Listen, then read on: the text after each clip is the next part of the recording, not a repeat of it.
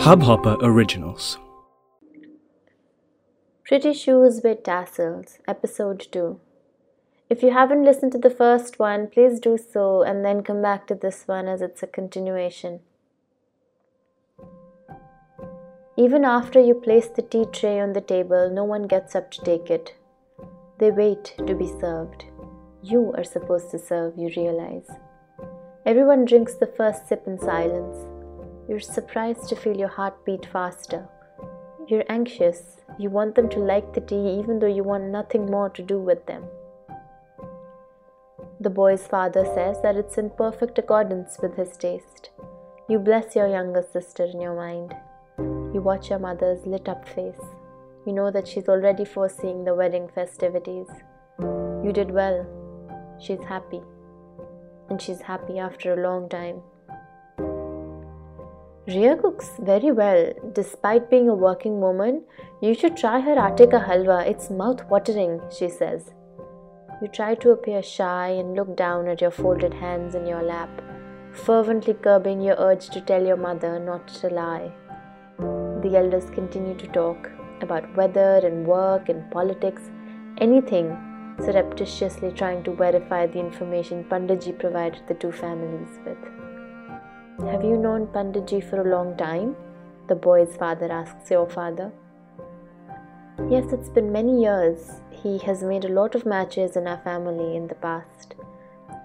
Someone I can trust blindly, your father answers.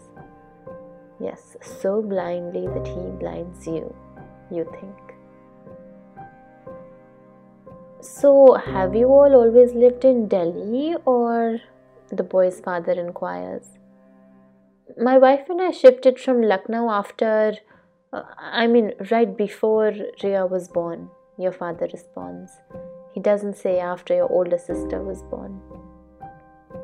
You bore into your cup of tea. You want to block this irrelevant chit chat out. You think of you. You shouldn't make conversation with the man you may end up marrying in the next few months. That will make you visible, and you have to be invisible, your older sister said. You feel him watch you. You try to sneak a peek of him while sipping the tea as inconspicuously as you can manage. You see him do the same. There is a frisson you avert your gaze immediately, ashamed and embarrassed. You see him smile and continuing to look on unabashed.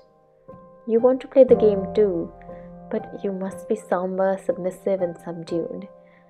As you look down, you notice his shoes. They're pretty shoes, shoes with tassels. Tassels, especially in shoes, have always fascinated you, but in a dark, eerie sort of way, like a foreboding. Your younger sister always thought there was something evil about tassels. Now you're annoyed at her for making you think this way. You don't want to think of tassels as evil. You want to like tassels. It's easier that way. Both the pairs of parents address the boy in you.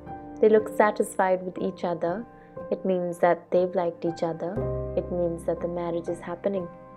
Your father's smile is less broad than everyone else's. That means that he has to bear the entire cost of the wedding celebrations a second time. You can show Abhimanyu around the house, Ria, your mother says, indicating caution in her eyes and hiding excitement behind reservation in her tone. That's your cue for Act 2.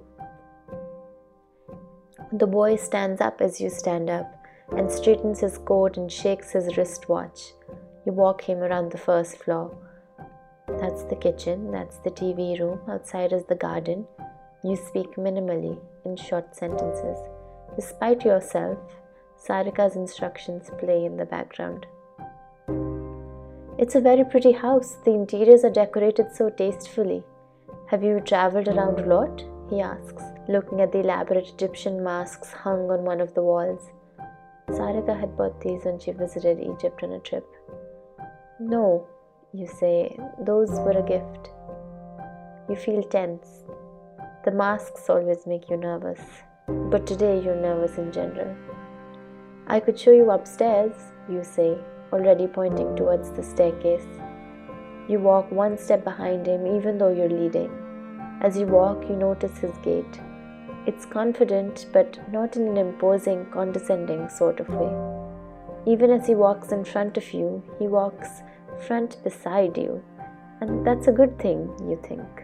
Maybe for once the Panditji did a fine job at matchmaking. Or maybe the boy just didn't know where to go. You like to think the former. This is my parents' room, this is the prayer room, this is the guest room. You continue upstairs. You smile at the end of each statement. This is my bedroom. I share it with my younger sister. There's a balcony inside, you say. You walk him into your room. He looks around at the picture frames and the paintings hung on the wall. They're mostly of you and your younger sister and both of your friends. There's one with Sarika, but you don't mention her. This is what your mother's cautionary glance was about. You were a regular family of four, not a family of four and a dead girl. He admires the paintings and asks if you've done them. You unsuccessfully stifle your laugh at done them. He stares back unhumored. You walk him to the balcony. You two gaze at the road. There are cars and scooters parked, dogs running about. The breeze makes her sari flutter. You know he's appraising you. You feel conscious, but you don't dislike the appraiser. You're glad that your mother pulled out that strand of hair. To ease yourself, you consider it a partition between the two of you.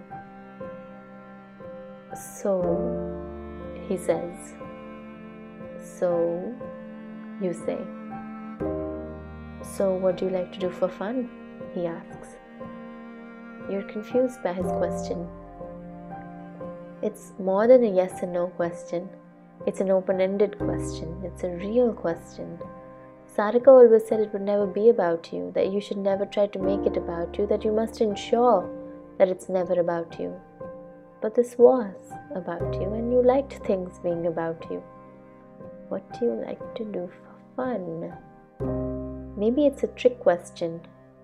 You want to say your job, your job because it gets you money and the independence and self sufficiency are magnetic because it's helped you grow as a person and there's no more pleasure in knowing that you've actually helped someone climb up the professional ladder because you genuinely think it's fun. I like to cook, paint, and sing, you say mechanically, even though your younger sister bangs at the bathroom door when you croon in the shower. That's great, you love my sister. She likes to sing too. She's trained in Carnatic music, in fact, he says. You smile and nod. You show your teeth a little bit this time. He's growing on you. He must be a loving brother. He must also be culturally aware to know the different types of classical music. Is there a certain kind of music you like to sing? He asks. You hesitate. You're caught off guard again. You wanted to say pop, you wanted to say Beyonce and dancey Punjabi music. I like Indian folk music, you say. Punjabi music could be folk music, couldn't it? Auntie mentioned something about your work, he asks again. You're astounded now. Happy, astounded. He calls your mother auntie, he's asking about your work, He's either read your biodata thoroughly or paid full attention to your mother. Both mean he's great. Fucking tassels don't mean anything. He isn't like Sarika's man at all. He isn't like Sarika's man at all. He couldn't be posing so many trick questions. You think it's okay to drop the facade now. You don't have to continue to be somber, submissive, and subdued. I'm an HR consultant. I help people get jobs by connecting job seekers and organizations with vacancies. I quite like it, the work, even though it takes up a lot of my day. You say, That's interesting, he says. No one at home really understands your obsession with your work. You're excited that the man you may end up marrying in the next few months is interested in your work. In fact, I got a message in the morning saying they're promoting me to director at the Delhi branch. You go on unthinkingly. His face visibly drops. He's not wearing the smile he was wearing while talking about Carnatic music. You think something is wrong. Maybe you shouldn't have said the director part. No one likes a show off. Good, he says curtly. It'll be difficult to balance everything after getting married, though, right? With all the household chores and all. You should just help with my sister's music practices, you know, and leave the rest to me. Then he adds with a pause and the most ill intentioned smile Let me care for you. You're hit right in the face. You stare at him. You stare at him hard, and you're not somber, submissive, or subdued about it. The breeze becomes stronger and blows into your face, loosening your hair. You shake your head. You're not going to be another Sarika, you decide. You decide that you're not going to be invisible because you like visibility. You don't want to lay or bend or crouch or bow. Right, you say, taking in what he just said. You laugh. It's not a pleasant laugh. It's an I told you so laugh. I so fucking told you so. You see his eyes bug out in surprise, squint in confusion, and then his eyebrows furrow in fury. You continue. You laugh boisterously and brusquely, the echoes ringing in your ears, his ears. You hear your mother call you downstairs. Both of you walk back in silence. You don't walk behind him this time. You walk a step in front. You see opened boxes of Indian sweetmeats. You're officially bride to be. Maybe that cold didn't help much. Your decisions of visibility and invisibility don't matter because those decisions are never going to be yours to take anymore. Those tassels, those tantalizing fucking tassels, you think. Maybe Sarika felt the same way. Trapped.